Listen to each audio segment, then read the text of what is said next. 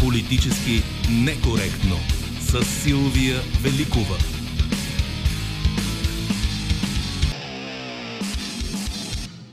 За предаването днес ще работим заедно още и с звукорежисьора Кремена Пръвчева, редактор на предаването е Добрина Карамболова, Ивалина Георгиева е връзката ни с вас социалните мрежи. Мари, Марина Великова, знаете, е нашия музикален редактор. И сега, как Иво Болев от Вестник сега видя отиващата си седмица. Новини с добавена стойност. Здравейте и заяквайте във всяко едно отношение, уважаеми радиослушатели, скъпи съучастници. Започва нашият безплатен радиобрънч новини с добавена стойност, в който сервираме една тенджера мозък, т.е. гощаваме слушателите с био-еко храна за размисъл. Тая седмица развих един малък бизнес, един, както се казва, стартъп с платени консултации по време на ядене. Моята цел като интелектуален лидер е да заякнете не само интелектуално, но и социално. За да са здрави и привлекателни вашите социално-етични мускули, трябва редовно да закусвате и обядвате с мен по системата донус, бонус и данък бакшиш. Плюс, разбира се, разумен хонорар за мен, в замяна на който получавате безценни съвети как да укрепнете морално и материално и всякак. За манекенки специални отстъпки. Брънч, ако не знаете, това е закуска плюс обяд, две в едно от английски breakfast плюс лънч равно на брънч. За брънч в моята компания искам пари, долу-горе колкото за половин гарсоньера в Перник, не повече. За сега нямам много клиенти, няколко манекенки ми се обадиха и казаха, че им трябва 3-4 години да обмислят офертата ми. Модата на платените брънчове обаче се разпространи бързо.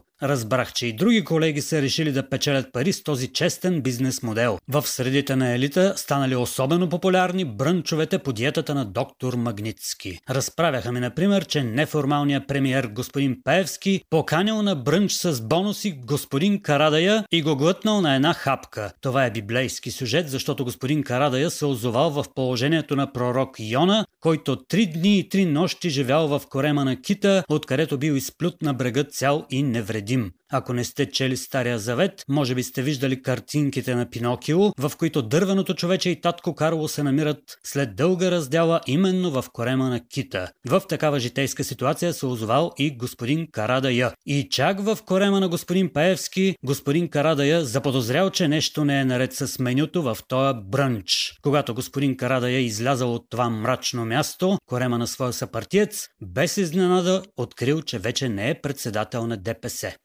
Случват се такива работи. Интересно е, че инфлуенсърът Пеевски поканил на брънч с бонуси и премиера Денков, а бонусът към този брънч трябвало да е някаква самотна нефтохимическа рафинерия. Денков обаче се колебаял за брънча, също като моите манекенки, които сега обмислят офертата ми. Денков от своя страна се тревожил и за менюто, и за цената на този брънч с бонус, донуси и обложени бък шиши. Господин Пеевски организира и тържествена явна вечеря с синодални лидери от българската православна църква. Това е също библейски сюжет, подобен на Тайната вечеря, само че в условия на пълна прозрачност пред обществото. Явна вечеря. Следващото духовно мероприятие на господин Пеевски ще е брънч с лидерите на другото вероисповедание, които лидери положително ще благословят всяко бизнес начинание на нашия брънч, инфлуенсър и неформален премьер. Хората са казали, закуската изяж сам, обяда си раздели с приятел, на вечеря изяж врага си, а от брънча изкарай колкото може повече бонуси. Петролен дъх и люта пикантерия с бонус, донус и добър бакшиш. Сервирайте ми малка рафинерия и врагове набодени на шиш.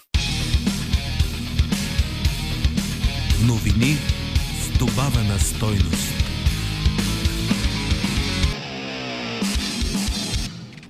И така, споменатия вече господин Пеевски ще използваме като основа на нашия разговор да се опитаме да разберем какво ни каза, когато след втория неуспешен вод на недоверие срещу кабинета Денков обяви, че най-хубавото предстои. Как вие възприемате тези думи, като наистина обещание за някаква промяна, като обещание за успокояване на страстите, предупреждение или просто се направи на интересен? Очакваме вашите отговори на телефоните ни 0889 202 207 029 743 02963 1565. Сега да чуем рубриката ни без коментар. Звуците от седмицата. Най-хубавото предстои. Сега имате идеалната възможност да прекъснете това срамно, порочно и отвратително управление на Продължаваме промяната. Вотът е неуспешен. Истинската драма ще дойде на ротация. Ако продължи практиката да се търсят скандали вместо обединяващи ни теми, то най-доброто е тогава да се разпадне тази сглобка и да се отидат на нови избори. Това беше смешна история да се прави шоу. Беше ясно, че бъде отхвърлен този год. Беше загуба на време. Към днешна дата. Утре може да е друг. Ако тази тълпа от футболни хулигани беше достигнала до националния стадион, щеше да стане страшно. И още по-страшно щеше да стане, ако те бяха влезнали в Министерството на спорта. От министъра очаквам доклад, в който да са описани всички подадени сигнали. И ясно да е казано кое от лицата, което ги е предизвикало от протестиращите, има определена вина. Искам яснота кои са полицаите, които са участвали и тези, които са превишили правомощията си. Трябва да бъдат уволнени и в зависимост от това ще дефинирам отношението си и към Министерството, и към министъра. Очевидно се оказа, че оставката на един шеф на Български футболен съюз превърна сигурността и спокойствието на гражданите в залог. Всичко беше много по-опасно и дори при този натиск аз съм горд, че успяхме да спасиме човешки животи. Наистина. Тук сте ме събрали като жертвено агне и всички срещу мен. Не виждам защо това тук е точно в Народното събрание. Вие да предизвиквате да си подава оставка човек, който е избран от футболните хора. Аз казах, че понеделник ще има изпълком и всичко ще си дойде на мястото. Така че не го искате, защото нищо не сте направили за футбола. Както виждате, нищо не се е успокоило. Най-хубавото предстои. Ето какво коментирате вие в социалните мрежи по повод тази реплика на господин Певски. Галина Шишков за някои 0,05 от населението възможно е и да предстои. Огнян Игнатов, мотото най-хубавото предстои на една компания. Беше предвестник на изчезването им от хоризонта. Хаданой с глобката да е така. И сега към телефоните. Добър ден. Ало. Здравейте. Добър. Аз ли съм? Вие сте. Да. Благодаря, госпожа Великова, обажда ви се Методи Митов от София. Сега искам по темата да отговоря. Защо толкова много говорят против промяната? Промяната според мен е хубаво управлява и постоянно им едат краката. Защо говорят така? Промяната е една от партиите, която увеличи пенсиите на цяла България на пенсионерите, значи с голям процент. Никой партия не го направи това нещо а те го направиха и сега ми едат краката, постоянно говорят против промяната. Промяната, според мен, е хубаво се управлява. България няма какво. Особено и за а, този а, а, Николай Денков. Постоянно говорят против него. Човека си е много добър академик. Е. Защо го обиждат постоянно? Какво им пречи толкова с много? Според мен е хубаво се управлява промената. Да не... Тоест вече най-хубавото е дошло, казвате. Добре, благо... казвате, че най-хубавото е дошло, така че благодаря ви за вашето мнение. Румен Иванов пише, че думите на господина са много точни и на място, след като с помощта на ППДБ не коалицията ги изпра двамата с Борисов. Сега се задава момента, в който всички участници в сглобката ще започнат така дълго чаканата жътва. Бюджетни средства, еврофондове, програми за възстановяване, баницата трябва да се разпредели. Господин Певски вече си представя колко голямо ще е неговото парче.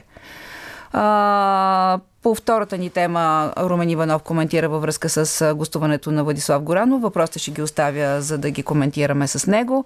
След това а, добавяме и мнението на Милена Димитрова, която казва, дай Боже, най-хубавото да предстои въпреки политиците както и Румен Митов. Новия феномен се казва Делян фон Мюлхаузен. Пародийни са усилията му да играе ролята на ментор на правителството, като бърза първ да съобщи предварително договорени действия или решения на кабинета.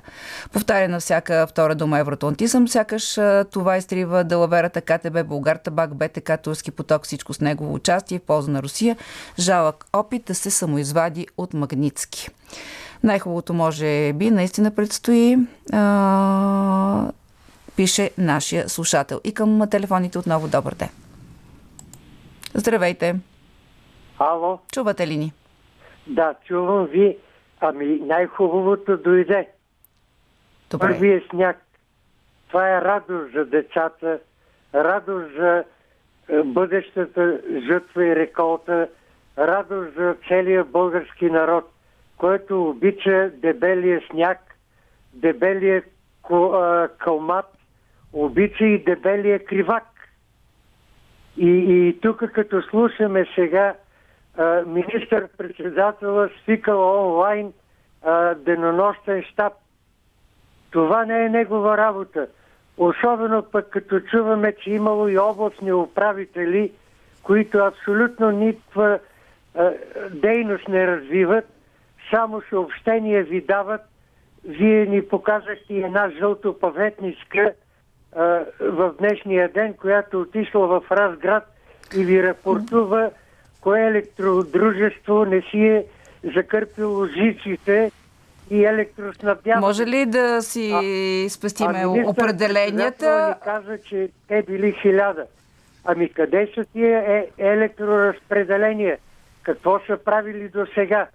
Така че хубавото си идва, то си отиде, но ние се радваме като малки деца на този първи сняг. Благодаря ви, господине, че се обадихте. Добавя мнението на Цветан Мангов. Най-хубавото предстои нищо не значеща реплика, отразяща някакви близко срочни очаквания, намерения на господин Певски. Същия вероятно изобщо не познава реалните планове на господин Доган за ДПС и позиционирането на партията в дългосрочен и стратегически план. А това е най-важното. Завръщането на господин Доган като официален изпълнителен директор на ДПС е свързано с драматични процеси, които се очакват в Европа до година, политически завой, ценностни дискусии, предефиниране на политически парадигми. Европа е далеч от спокойствие, а това предполага предизвикателства и шансове. Няма как господин Доган да гледа всичко това отстрани, пише нашия слушател. И отново към телефоните. Добър ден. Добър ден. Здравейте. Здравейте. Искам да кажа, че 90% от обажданията са на комунисти с дежурни телефони. Ох. И това, това обръща мнението на народа, разбирате ли ма? Някои го правят съвсем тенденциозно. Има, има журналисти, които въобще българския народ не може да ги понася, а те са те разбират като Сега, само да ви обясня нещо. Не знаем кой какъв е от хората, които се обаждат на редакционните ни телефони. Дали е демократ, комунист, да либерал или консерватор. Да кажа, че, искам да ви кажа, че има ваши колеги, знаят, едни и същи телефони работят. Ето, че не става дума за това, така че ако искате да кажете нещо по темата, сега е момента. Да, искам да кажа, че а, защо комунисти? Защото комунисти... Благодаря ви, че се обадихте. Очевидно не искате да се съобразите с а, моя призив да говорим по темата, не да коментираме слушателите. Людмила Стоянова пише репликата на Доган, показва стремежа на ДПС да овладее напълно властта. При притикването на Певски на преден план е заявка ДПС от етническа партия да се превърне в европейска българска либерална партия с по-активно участие в управлението в висшите етажи на властта. Отказа на голяма част от българите да гласуват ще доведе наистина до най-хубавото предстои нейната прогноза. Слушател имаме ли на телефона? Останаха ни буквално още няколко минути. Здравейте!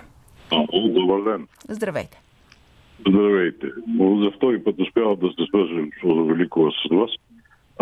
За съжаление, целокупният български народ става заложник на апетитите на няколко олигарси в България да завладеят и малкото останало от това, което все още не е опоскано в тази държава. И визирам господин Пеевски, който явно има апетити към нефтохип. Добре, разбрах ви. Вера Петрова добавяме тук. Певски говори, защото журналистите го наобикалят и питат. Ако не го търсят, няма да говори. ПП и ДБ да си вземат бележки, да говорят повече. Какво правят, а не да чакат Певски да го каже. Тодор Тодоров, Борисов обясни, най-добре, ако се продължава така с глобката да се разглоби. Отделно Певски говори за себе си и ДПС и двата обекта излизат от изолация и са все в по-добра позиция. Последен слушател, здравейте. Ало, добър ден. Добър ден. За 2 милиона български пенсионери най-хубавото те първа предстои съгласно бюджета. Да, ама не. От 1 юли 2024 година пенсиите се увеличават с 11%, само че от първите 6 месеца нямаме никакво увеличение. А минималната работна заплата от 1 януари 2024 година се вдига с 153 лева и търговците ще вдигнат цените на всички стоки и услуги от 1 януари. 6 месеца ние няма да имаме никакво увеличение. Mm. И ако разхвърлиме тези 11% върху всички месеци на годината, ще имаме по 5,5% увеличение всеки месец на пенсията. Вие говорите При... като да знаете какъв бюджет в крайна сметка ще бъде е, прият. Може да не се окаже точно така, както го представяте. Да, просто за проекто бюджета, нали? Е, тези изявления на, на, на Певски са такива. Не, не, на Певски е и на Борисов изявленията са, че ще се коригира бюджета, така че е, не знаем какво в крайна сметка ще проистече от него. Еми нищо ще видиме тогава, обаче предварителните разчети това показват. Ние сме на загуба, няма никакво увеличение за пенсионерите. Ето това ще ви кажа, мога да ви кажа и разчетите, но вие нямате Няма 5 минути. физическо време да го чуем. Да. Разбира се, наближават новините. Последно мнение от социалните мрежи на Веселин Стоянов. Репликата най-хубавото предстои сама по себе си би трябвало да дава надежда в устата на господин Певски. Обаче звучи точно обратното. Гост днешното издание на Политически некоректно е бившия финансов министр и за малко депутат Владислав Горанов. Здравейте, господин Горанов. Здравейте. Сега малко по-различен е формата на нашите интервюта тук, така ще си позволя да кажа няколко думи преди, не че не ги знаят нашите слушатели, но все пак да, да припомним, тъй като от известно време сте извън публичното пространство, освен през медийните изяви, които имате периодично. А, смятам, смятам бяхте до началото на антиправителствените протести през 2020 година за един от най-близките хора до Бойко Борисов, след което дойде онова освобождаване от Министерския съвет и до сега коментирано като, аз ще цитирам точно как беше оповестено тогава, ам, съгласили, съгласили ли сте, сте се да напуснете правителство заедно с още двама ваши колеги заради а, спекулации за близо с ДПС и Делян Певски. Искате ли сега да се върнем към тези дни на 2020? Как точно става освобождаването от кабинет на Борисов? А, в конкретния случай Борисов като министр-председател помоли да си подадем оставките и ние нямахме общо взето особена альтернатива в, в този смисъл. Стана как да кажа, с нормален мъжки разговор между него и нас тримата. А и ситуацията беше изключително напрегната в този момент. Вероятно, а, той смяташе, че по този начин ще освободи напрежение и ще успее да а, мине по-спокойно през, а, през а, оставащата част до края на мандата. Спомняте си, че имахме и различия по отношение на, на данъка върху добавената mm-hmm. стойност и диференциацията. А, така че в край на кращата изборът е негов. Политическата отговорност е негова и политическото лидерство му дава правото да преценява с кой екип ще работи. А, сега с а, задна дата, обиден ли се чувствате от това, което се случи, включително и после, когато около включването ви в списъка Магницки, а, ваши колеги буквално се разграничиха от вас? Аз не съм, не съм чул някой да се е разграничил ами от мен. Ваша безспорно депутатка от ГЕРБ каза, ви нарече лице. Ами, това си е за нейна сметка, в край на кращата. Колегите, с които сме от а, началото на ГЕРБ, а, продължаваме и, и до сега да поддържаме добри контакти, така че за някой може да съм лицето, за други съм а, колега, приятел, бивш колега, бивш министр, така или иначе. А, в политиката категориите с обидата са излишни. Тоест, а, не сте загубил приятели от партията? Не мисля. Тези, на които държа, а, съм доволен да срещам а, и тяхното отношение. А член ли сте още на ГЕРБ? Член съм, разбира се. Няма причина и повод да, да се промени това. А, сега като гледате как а, върви обсъждането на бюджета, после ще се върнем към по-политическите въпроси, но понеже това е актуалната тема в момента. А, може ли да излезе нещо добро от а, един бюджет, който изглежда през цялото време а, обект на компромис? А, сигурно сте проследил последните няколко дни. Всички трепереха дали ще минат данъчните закони, защото ако не минат данъчните закони, нямаше как да се продължи към бюджета. Не е така, но да кажем, щеше да е много... Да се много негативна политическа оценка. защото данъчните закони за добро или лошо, освен че създават повече административна тежест, почти нищо не променят. Тоест, не, нямаше да объркат бюджета, това имам предвид. Тоест, неприемането на промени в данъчните закони нямаше да доведе до нищо драматично с бюджета като параметрични промени в приходната част. Но Василев разчита там на някакви ефекти от тези данъчни промени, които да му дадат пари, които той е калкулирал в сметката. За мен, за мен тази надежда е прибързана, защото с промените които са предложени, няма да се постигне нито една от целите, които той си е поставил, освен, повтарям, увеличение на административната тежест. Но тези критики се чуха от много места и за това е вероятност между първо и второ гласуване голяма част от екзотичните предложения вътре ще отпаднат. Такива декларации чухме от представители на мнозинството, подкрепящо правителството. А, какво, как обаче прогнозирате да се развие бюджета? Ние видяхме, че в петък имаше обсъждане на Министерския съвет на проекто бюджета.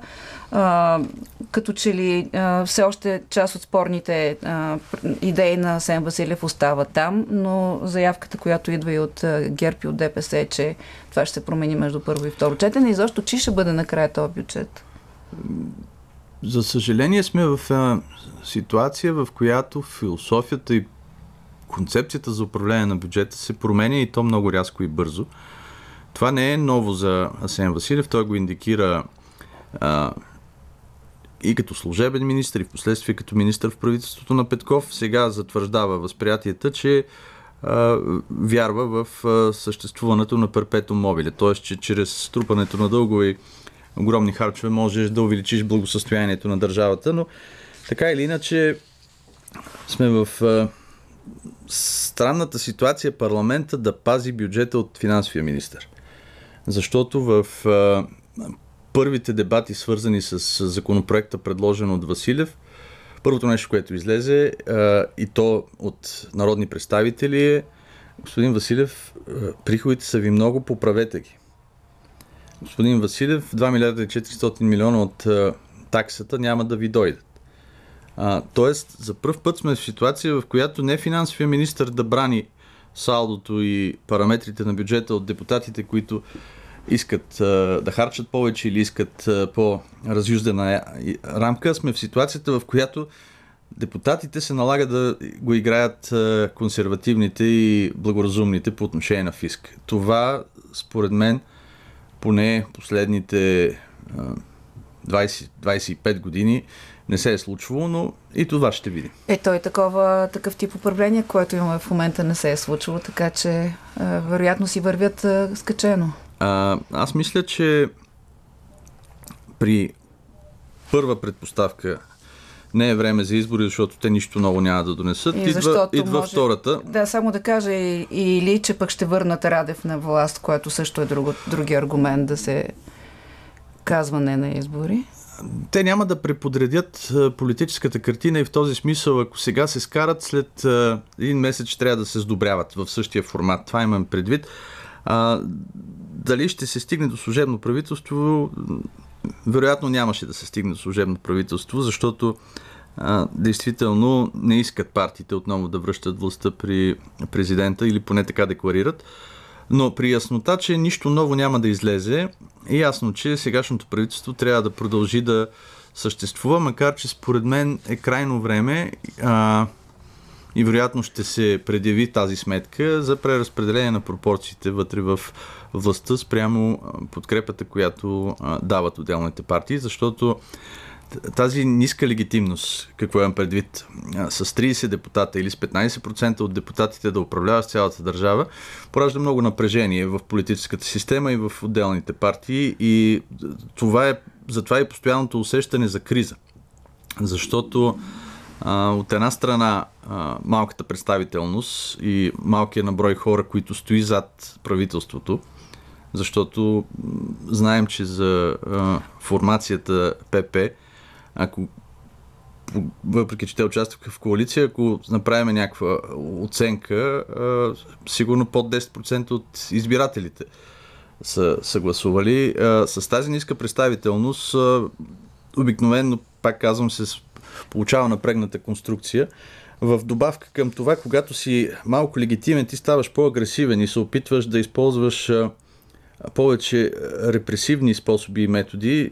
Ако ти липсва и политически опит а, се стига до, как да кажа, до доста нестандартни ситуации, затова и постоянно си коментира до кога ще оцелее, ще оцелее ли, но от всичко изглежда, че поне ГЕРБ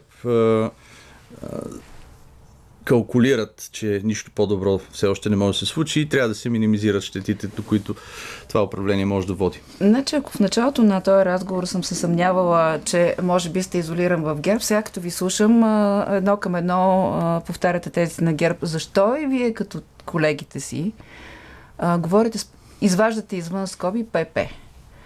Те са коалиция с Демократична България и те заедно имат а, с 60 гласове. Това някакъв намек към Демократична България да напусне тази конструкция и да влезе в другата с ДПС е, и ГЕРБ ли? Това, това, е, това е, е добър, добър вариант, но очевидно няма как да се случи. Но по-скоро аз действително познавайки а, Демократична България и Да България, а, и депутатите, и с някои от лидерите съм бил колега като министър, те имат различен начин на мислене. Те са системни играчи. В момента са взели една позиция, може би водени от по-висшата цел промяна в Конституцията, да премълчават и да преглъщат всички неща, които само до преди няколко години бяха ценност за тях. Примерно, по отношение на данъците, по отношение на административната тежест, неща, които сега им се налага по отношение на дефицит, неща, които сега им се налага да премълчават и да скърцат с зъби, стоейки заложници на коалицията ППДБ. За това ги деля, защото според мен са различни от народните представители и лидерите на Продължаваме промяната. Но очевидно за сега стоят като част от това мнозинство, т.е. ГЕП не може да си формира альтернативен вариант за изолиране на Продължаваме промяната и в частност, защото доколкото става ясно, Асен Василев е така основният двигател на, на ПП. Асен Василев е изключително а, изгоден на Борисов и Певски. Изгоден? Изключително изгоден. Той няма нещо, което да не им е угодил. Лошото е, че докато им огажда, а, минават и неговите щуроти, а и в края на краищата, целейки да е на власт на всяка цена, Асен Василев, допуска много компромиси, ако въобще има някаква ценност на система в главата му по отношение на публичните финанси. С какво е изгоден Асен Василев на Певски на Борисов? Първо ги легитимира. Второ, а, им дава всичко, което поискат, защото в противен случай няма да му се случат неговите неща. А, нещо, което не всеки би могъл да го направи, защото примерно в момента с а, включването на допълнителни а, разходи, което поискаха ГЕРБ и ДПС, а, на практика не се подобрява фискалната рамка, а се влушава. А парадокс ли е, господин Горанов, че вие още два министри през 2020 година си отидохте заради съмнения за връзки с Пеевски, а сега господин Борисов казва, че ДПС даже ако искат могат да дадат кадри за правителството. Че господин Пеевски е човека, който включително и днес е посъветвал премиера Денков да ходи да рине с някъде, да прави онлайн срещи. Тоест, че човек, който също като вас е санкциониран по Магницки, в момента е с а, усещането, че рано или късно ще стане министър-председател. Аз не знам дали някога Певски ще стане министър-председател, но очевидно а, той в момента сякаш отстрани изглежда, че отмъщава на всички тези, които се опитаха да го притиснат във ъгъла, да го стигматизират, да го а, направят олицетворение на нещо лошо, защото очевидно неговата партия и хората, които гласуват за ДПС, си го харесват и всъщност той показва, че какво мислят за него някои медии или а, някои политици не е причина да не участва в политиката и този път ще го направи още по-показно. От първия ред така поне виждаме последната година. А защо вашата партия не постъпи така с вас? Не казвам да ви направи лидер на партията, но поне да, да ви защити, както направиха, включително ако щете и БСП. Те не игнорираха своите хора. Вижте, аз също, аз също съм в добро, добра комуникация с всички колеги и понякога, когато... А... Ма не сте на първия ред. Не съм по мое желание. И ако си спомняте, а, когато напуснах правителството в 44-то Народно събрание, аз бях избран народен представител, можех да седна на банките в парламента. Впоследствие отново ми е предлагано а, да се включа активно като народен представител, но а, прецених към онзи момент, че е по-добре а, отстрани с каквото мога да бъда полезен. Не е задължително да си депутат, за да можеш да бъдеш полезен. Тоест, а, а, не намирате някаква така, разлика в отношението към а, вас и господин Пески по отношение на двете партии, ами... които са в сходна ситуация. И не просто, аз само ще кажа, че нали, ще ми позволите да се върнем към първия списък Магницки, когато господин Певски влезе в него. И тогава в него се говореше, че той неколкократно е подкупал държавни служители, включително един, един настоящ политически лидер, написано към 2021 година. Мнозина видяха сянката на един политически лидер, но той не се появи в списъка, вие се появихте. Вижте... Е... Спасихте ли Борисов от влизането в Магнитски? Това не мога да го преценя. Спасихте ли Борисов от влизането в Магнитски? Преценката за включване в е, списъка с е, лица е на Държавния департамент и на Министерството на финансите на САЩ. От лаконичните прес съобщения, с които се обявява включването в списъка, не може човек да направи много изводи. От тези, които прочетох за себе си, мога да направя извод, че или американската администрация е подведена, или някой много систематично е работил и използвал връзките с американското правителство за саморазправа политическа. Кой е някой? Не мога само да гадая. Ето трябва да е много влиятелен. Аз съм чувала само един човек да каза, че има много близки връзки с Съединените щати. Това беше Борисов след включването в Магнитски, когато обясни колко пъти е бил в Американското посолство. Е, аз съм бил в овалния кабинет в Белия дом, но това не попречи на американската администрация да прецени, че на този етап има аргументи за включването ми в списъка магнитски аргументи, които разбира се аз не припознавам, но това е режим на комуникация между мен и Финансовото министерство на САЩ. Сега, доколкото е, става ясно а, и вие от ваши изявления, а, Певски през а, информации, които могат да бъдат видяни там в Държавния департамент, самия Бошков, защото го казва, всички правите усилия да излезете от този списък. Как изглежда тази процедура? А, всеки, предполагам, се движи по собствен да. път, защото аз не разчитам на въпреки, адвокати, че... лобисти и така нататък. Вие сам, така ли? Ами да, тя е процедура, която е описана в а, а, американското законодателство и си има ред, по който може да се движиш. Комуникация между а, включеното лице и а, администрацията на, на финансовото министерство, службата за контрол върху чуждестранните активи, а, ОФАК. А, тоест, дали ще избереш някой да ти помага с писането или ще си пишеш сам, дали ще избереш да разчиташ на известни лобисти в Съединените щати. Това са неща, които аз дори да искам, не мога да си позволя. Така че си движа сам по, по пътя. Въпросът е доколко сте скачени съдове с Бошков, който вероятно за да излезе от Магницки ще трябва да натопи вас и Борисов. Каквото прави той преди нашите разследващи органи. Ами, вижте, рано или късно ще приключат разследванията по неговите твърдения, но как да кажа, до тук няма нито едно доказателство за всичките тези години на неговите твърдения и не му прави чест, че след като е допуснал по някакъв начин някакви нередности, за които се твърди, аз не съм ги виждал, но се твърди, че има 19 обвинения срещу него за различни видове нарушения и престъпления. След като е допуснал това, не знам защо търси вината в други хора и а, използва а, подобни лъжливи твърдения. А, имате ли обяснение защо след като от началото на 2020 той всъщност е обвиняем. Дълго време беше в чужбина и това а, така беше обяснението да не се развиват делата. Сега е България, пак няма нищо. Тоест тогава а, дали това беше някаква репресия срещу него, а, която не почива на нищо, но така е, че мнозина хора стоят зависими. Вие, както се казва, 24 часа бяхте в ареста.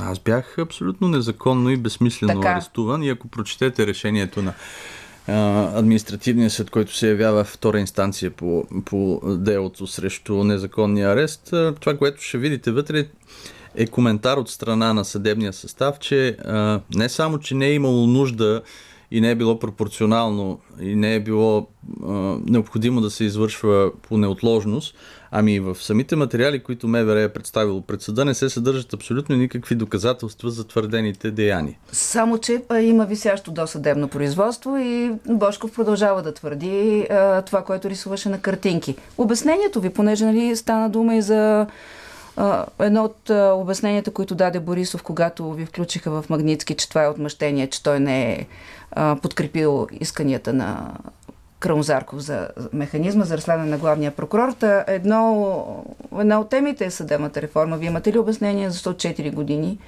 няколко души стоят а, на трупчета? А, нямам идея, не съм специалист по наказателно, наказателен процес, но предполагам... Естествено ли ви се струва?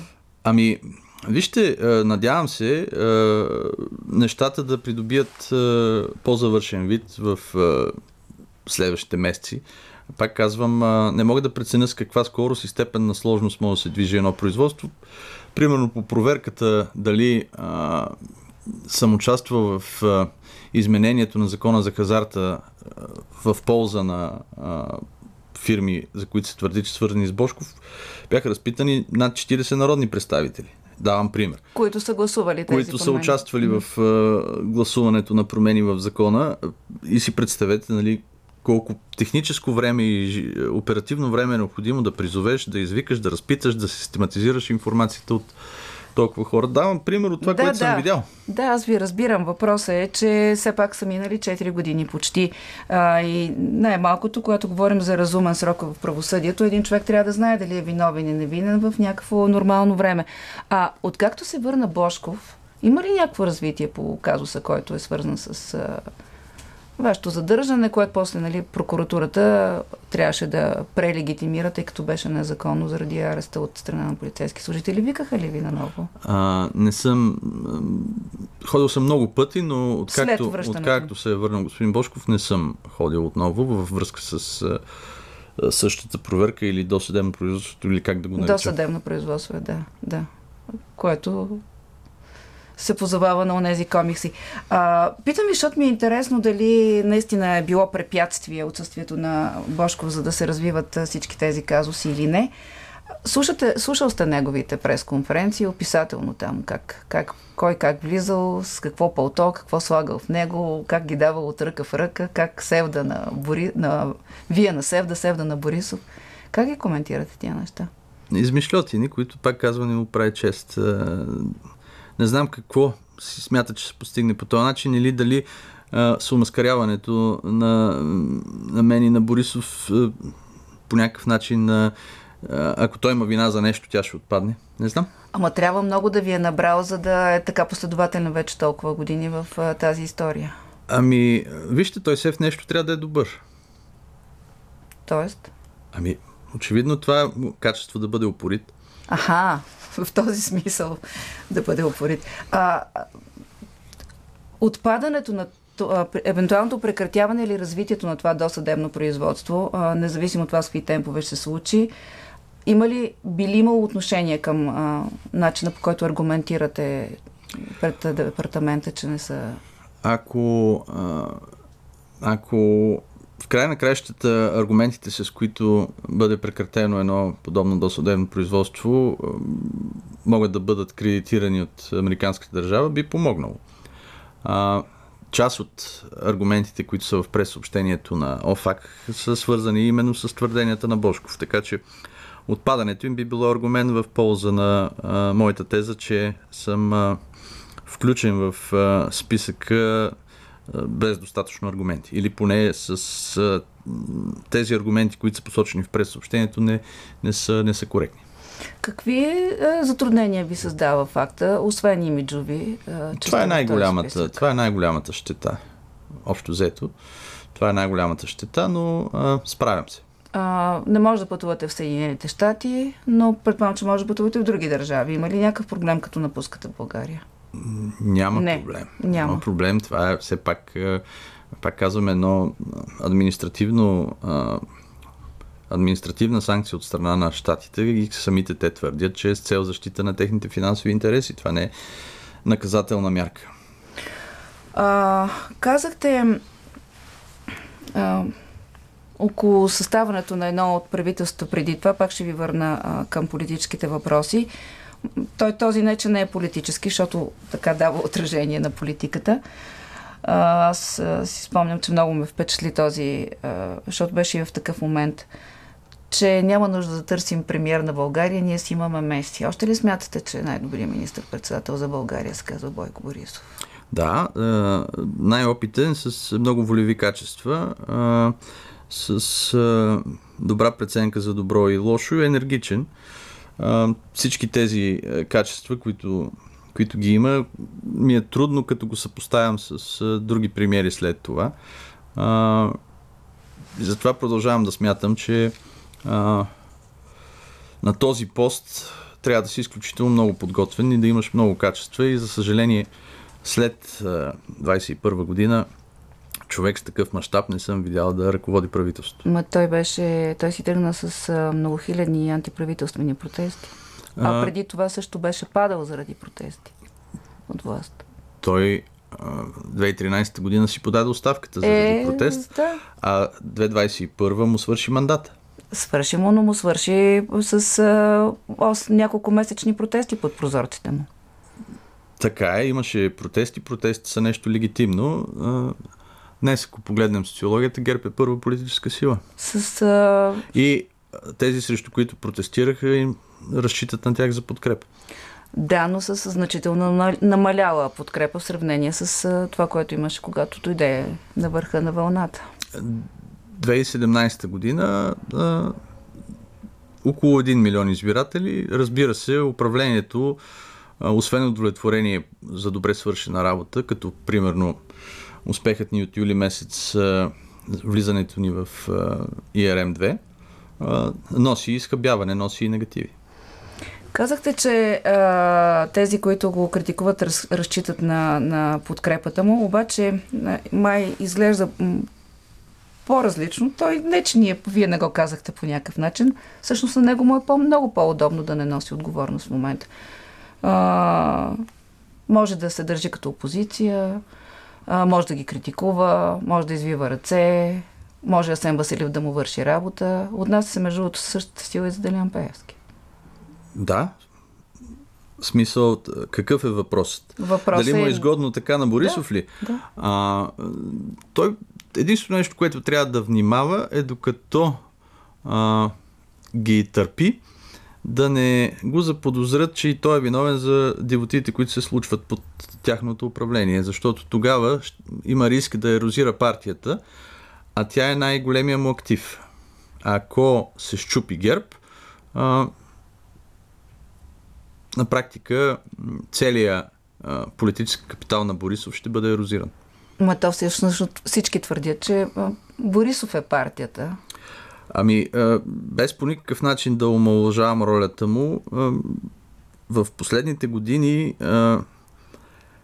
Борисов е партията, Борисов е неоспорим лидер в партията, но много хора се изградиха в партията и тя вече има гръбнак. Тоест, Борисов е безспорният лидер, без Борисов няма да има герб, или поне следващите години, но със сигурност този жив организъм мина през толкова много изпитания и нямаше да оцелее, ако а, не беше с а, а, здрав гръбнак. Тоест имаме главата на Борисов в този организъм, но отдолу има много години трупано съдържание. Това означава ли, че след няколкото години, без които няма да може през Борисов, все пак може да се появи нов лидер и партията да остане?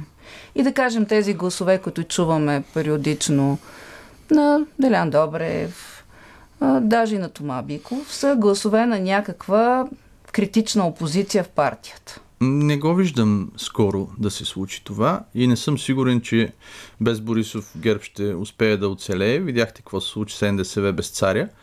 А, но а, съм убеден в едно, че в а, ГЕРБ вече има много политици. Много политици с собствено мнение, с характер, с собствено излъчване. Ама те дали а, м- са си извоювали правото да имат собствено мнение и собствено излъчване или ако погледнем нощта на изборите, когато Борисов беше взел Делян Добрев с него в Пловдив, за да така, да легитимира критиката му към управляващите. Тоест, това е да, да е контролиран на независимост. А, не, тя независимостта е вътрешно усещане. А, това, че има дисциплина и се следва линията, може да се постигне по два начина. Или с авторитет, какъвто безспорно Борисов има, или а, с репресия. В случая а, при него се получава с авторитет. И това, че налага а, лидерската си позиция над хората, които имат друго мнение, а, не става силово, а става с убеждаване и в полза на по-висши цели. В случая каква е висшата цел с, според вас с, в този формат, по който съществува правителството? Добър ли беше избора на Мария Габриел? Тя може ли да а, управлява а, така, а, връщайки по някакъв начин реално ГЕРБ във властта? Защото нали, тук е ясно, че ГЕРБ се дърпа от а, решенията и от грешките и казва, ние не управляваме, ние ще, ще сме през март. ГЕРБ ще управляват тогава, когато а, имат политически назначения, защото в край на краищата всеки един министр 24 часа в денонощието, 7 дни в седмицата провежда политика. Ама това трябва ли да стане при ротацията или още не е време ГЕРБ да по-силно да се върне във властта според вас? Според мен, ако питате лично мен, моето мнение е, че трябва да стане и преди ротацията, защото това напрежение, което в момента се поражда, именно поради а, нарушения баланс на силите в е, изпълнителната и законодателна власт. В законодателната власт силите са ясно определени като кратни на 240. В е, изпълнителната власт имаме един вице-премьер е, и външен министр и всичко друго е ППДБ. Е, наскоро Борисов каза, че има заместник министри на ГЕРБ. Сега тук около Калин Стоянов си задаваме въпроса, че е той. Така че очевидно не е истината тази, която Денков лансираше, че само той лично си е избирал министрите. Ами, вижте, със сигурност ситуацията около исканата и недадена оставка за вътрешния министър е... Конфузна ли е за премиера? ако от моя политически, от, да, моя политически, от моя политически опит е странно. Но очевидно и а, и ПП съзнават, че а, степените им на свобода са ограничени в а, тази конструкция, в която се намират. Очевидно и те осъзнават, че нищо по-добро не може да се, да се роди и а, ако са малко по-толерантни и с повече а, опит, който всички нормални, трезвомислещи хора трупат във времето, а, скандалите ще са по-малко. Да видим. Някакво мирно съвместно съжителство не имате предвид, поне до европейските избори, защото сега те са поредния водораздел, към който гледаме. Колко зависи какво ще се случи в властта от а, кариерата на господин Пеевски? Виждаме, че той така се е опътил към лидерския пост в ДПС. Днес даже а, е цитиран как съветва младежите в ДПС да следват пътя, да вървят след него. Вие казахте, че едва ли премьер, но със сигурност партиен лидер на... Той е млад и много енергичен. Е, не е толкова вече. Ами не е толкова млад ли? Спрямо мен е по-млад. Добре, имам предвид, че Спрямо унази, мен е по-млад. Унази фраза за успелия млад мъж, все пак ами, са минали 10 години от тогава. Мин, мина време, но все пак човек роден 80-та година, сега е една, една прилична за политиката младежка възраст, защото в Штатите виждате, че ако не си на 80, не може да се кандидатираш за президент. Даже а, трябва и за втори път да се кандидатираш. Да, докато в България България си е прилична възраст за политик. Той от доста време е в политиката а, и тази му енергия, съчетана с опит и мащаб, защото той винаги се е движил около върха на изпълнителната и законодателната власт. Спомняме си правителството на Орешарски и преди това Тройната коалиция.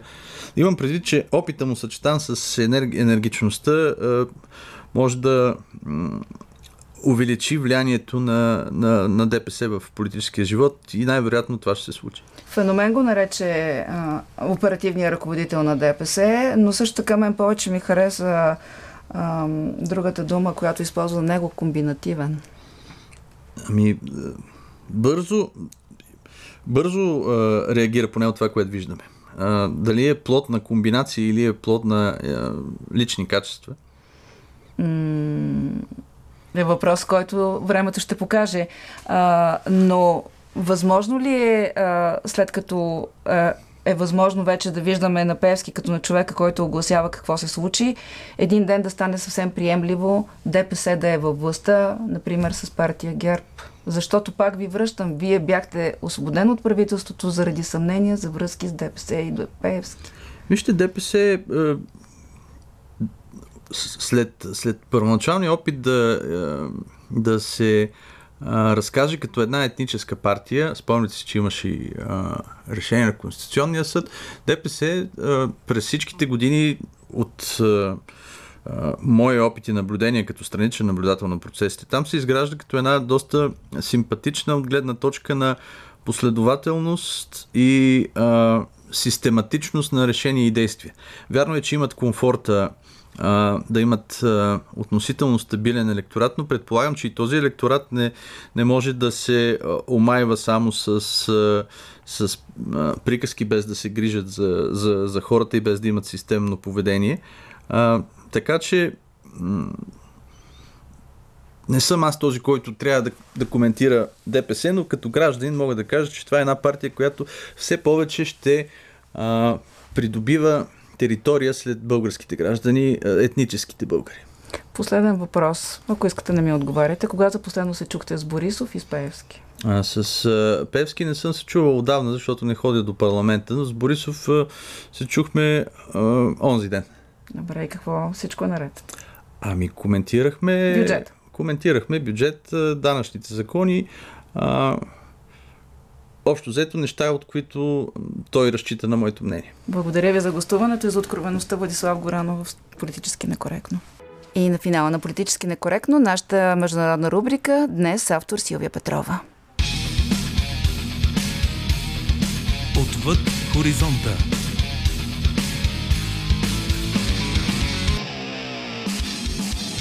Спасение, печал, мрачни предвещания и безнадежност присъстват в почти всички филмови разкази за случващото се под и отвъд железния купол. Фауда, хаос на арабски, е много популярна израелска телевизионна поредица, която разказва за живота на бойци, някои от които не искат да водят война, а други, оповаващи се на религията си, вярват, че убийствата на различните ще им донесат спасение. Член на екипа на продукцията, 38-годишният Матан Мейер, беше убит този месец като резервист в израелската армия по време на войната с Хамас в Северна Газа. Според един от създателите на предаването, Ави Сахаров, историята засяга сложността на конфликта. Фауда е предаване за израелските специални сили, за екип, работещ под прикритие срещу заплахи, основно от палестинска страна, но също и извън Израел, в Европа или Ливан. Те се опитват да спрат и предотвратят нападения срещу израелци. Но показваме историята и от палестинска гледна точка, което я очовечава и завършва. Палестинците не са просто зли и терористи. Те също имат семейства и хора, които обичат, а това прави сюжета по-интересен но и реалността на конфликта е, че не става дума за добро и зло, за черно и бяло, а за 50 нюанса сиво. Йорданският филм Фарха, остро критикуван в Израел, описва жестокостите срещу палестинците по време на конфликта през 1948 година след създаването на Израел, което палестинците наричат Нагба или катастрофа. Сюжетът разказва за младо палестинско момиче, което мечтае да учи в училище в града, но съдбата има други планове. Тя бива заключена в една стая от баща си, който се страхува за живота й и обещава да се завърне, но така и не успява. Режисьорката Дарин Салам. Сцената, която разтърси израелското правителство, е само капка в океана от страдание на милионите палестинци по време на Накба. Отричането на Накба е отричане на трагедията на милиони и на моето съществуване, защото баща ми е бил на 6 месеца, когато той, баба ми и дядо ми са оцелели и са избягали в Йордания. Годината е 1973. Денят е еврейският празник, ден на изкуплението Йом Кипур, когато Египет и Сирия нападат Израел едновременно от юг и от север. Задачата за разрешаването на този конфликт пада на плещите на Голда Мейер, първата жена министър-председател на Израел, в ролята на която влиза Хелън Миран. I, well, I had a Jewish boyfriend Имах гадже еврейн и той наистина искаше силно да отидем в Израел. И аз се съгласих. Беше малко след 6-дневната война през 1967 година и последиците от нея се усещаха в Израел. В кибуца, където работех, продължаваха да падат бомби. Голда е била най-щастлива, докато е била в кибуц.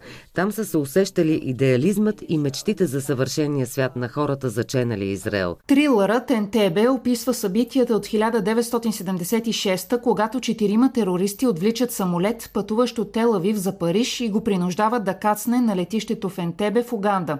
248 пътници са в плен, а въоръжените терористи поставят условия да се освободят палестински престъпници от затвори в Израел или невинни хора ще загинат. По време на спасителната операция загива един единствен израелски войник и това е по-големият брат на настоящият премиер на Израел Бенямин Нетаняхо, подполковник Йонатан Йони Нетаняхо, който е ръководил операцията. Ето какво споделят режисьорът на филма Жозе Падиля и актьорът Даниел Брил. Израелските и палестинските политици са ограничени в преговорите си, защото така те губят политическото си влияние. Това е конфликт и много политици се възползват, като се обявяват за защитници от врага. А щом представиш другата страна като враг, диалогът прекъсва. Ще е добре за хората, особено за младите, които не знаят нищо за случая, да видят една версия на конфликта с перспективи на много равнища. Това не е лек филм, но в него се чуват всички различни гласове и виждания, за да се разбере контекста и създалата се ситуация. Виждам, че в Европа се връщаме към национализма и към тесноградието при възприемането на историята и културата. Отново издигаме стени, което ме дразни, понеже израснах сред поколение, което събаряше стени и бяхме непредобедени. Мисля, че поради тази причина е важно да се гледа този филм. За първи път шестима бивши ръководители на Шинбет, израелските тайни служби, говорят открито за решенията, които са взимали за справяне с тероризма в документалния филм Пазителите на портите от 2013 на режисьора Дрор Море. Ако има експерт, който да може да свидетелства по израелско-палестинския конфликт в очите на израелците, това на първо място са ръководителите на Шинбет. Шестима от тях казват високо и ясно във филма. Стига окупация, стига с поддържането на този конфликт. Но те нямат предвид, че мирът ще дойде като с вълшебна пръчка. Дори точно обратното. Много са прагматични – но казват, че Израел трябва да се стреми истински и искрено към мира. Гласовете на палестинците, които се противопоставят на употребата на насилие по време на конфликта, отеква във филма Да влезеш в рая, психологическа драма за двама приятели палестинци, подготвящи се за самоубийствен атентат в Израел. Лентата печели награда Златен глобус за най-добър чуждоязичен филм и става първият палестински филм, номиниран за Оскар. Друга заслужаваща внимание творба на същия режисьор Хани Абу Асад – е Омар, където палестински пекар преминава през разделителната бариера на западния бряг, за да посещава жената, за която иска да се ожени. Любовната история обаче се превръща в напрегната криминална драма. Нелицеприятното ежедневие на най-низката прослойка арабско мълцинство в Израел е показана в Аджами. Номинация за най-добър чуждестранен филм на Израел за наградите Оскар през 2010. Филмът има двама режисьори, еврейн и арабин християнин и е заснет в квартал на Телавив Авив, населен предимно с араби и славещ се с бедност и насилие. Сюжетните линии засягат и етническите предразсъдъци, разказва режисьорът Ярон Шани. Показахме любовни истории, които не могат да се получат заради сегрегация, защото един мюсюлманин няма право да бъде с християнка, защото един еврейн не може да бъде с арабка. Искахме да покажем, че тази сегрегация засяга истинския живот на хората, реални хора, както и че тази сегрегация води до насилие. Ведър поглед към конфликта предлага американската сатирична комедия Зохан, стилист от запаса, където Адам Сандлър е в ролята на Зохан, командос от израелските военни части за борба с тероризма, който смени попрището си с това на коафьор в Съединените щати. Когато първоначално започнах да обмислям идеята за този филм, семейството ми ме посъветва да не го правя, че не е редно да се шегувам с тази ситуация. Смятам, че това е добър филм, въпреки че някои хора могат да се засегнат. Посланието му е, че животът би бил по-добър, ако се откажем от някои неща и продължим напред, но това е лесно само на думи. Списъкът с филми и предавания, посветени на израелско-палестинския конфликт е дълъг и може да продължи още, въпреки че приемаме, че сме далеч от войната, но всъщност не чак толкова. Чрез седмото изкуство разбираме нейната жестокост. Един танц на смъртта, за който надъхват хора в бронежилетки, но насред престрелките се оказват много често невинните. Това беше всичко днешното издание на Преди всички. Днес слушахме някои от номинациите за грами, а кога... А, политически некоректно, разбира се, а пък а, наградените, когато му дойде времето.